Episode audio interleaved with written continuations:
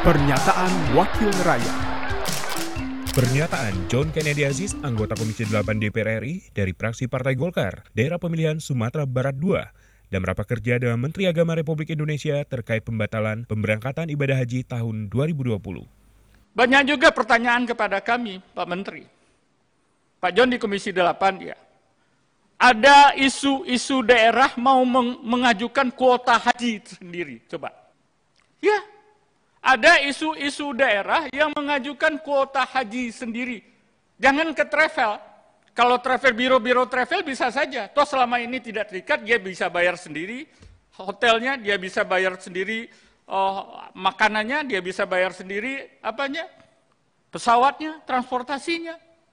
Coba, di mana kehadiran pemerintah kalau seumpamanya itu terjadi?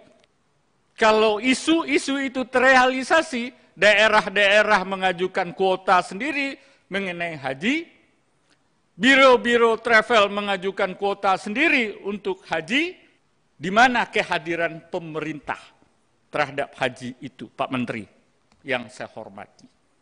Itu tidak menutup kemungkinan kalau itu bisa, kalau itu mereka lakukan, bisa saja terjadi. Namun demikian, saya terhibur dengan kata penutup dari Pak Menteri tadi. Bapak Menteri mengatakan mohon dukungan terhadap D P R apa yang telah disampaikan. Apa masih perlu dukungan kita, Pak Menteri? Pak Menteri ini ya karena pengalaman kali. Blak, habis itu kita diangkat lagi. Mohon dukungan kepada Bapak Menteri dan Komisi delapan. Saya pikir dalam hati apakah kita masih diperlukan dukungan kami. Saya pikir buat pembuka dari saya, Pak, terima kasih sekali lagi, Pak Menteri. Rasanya tidak tepat ya bicara di dalam bulan Syawal seperti ini. Namun demikian saya harus sampaikan dengan segala kepahitan hati saya, Pak Menteri.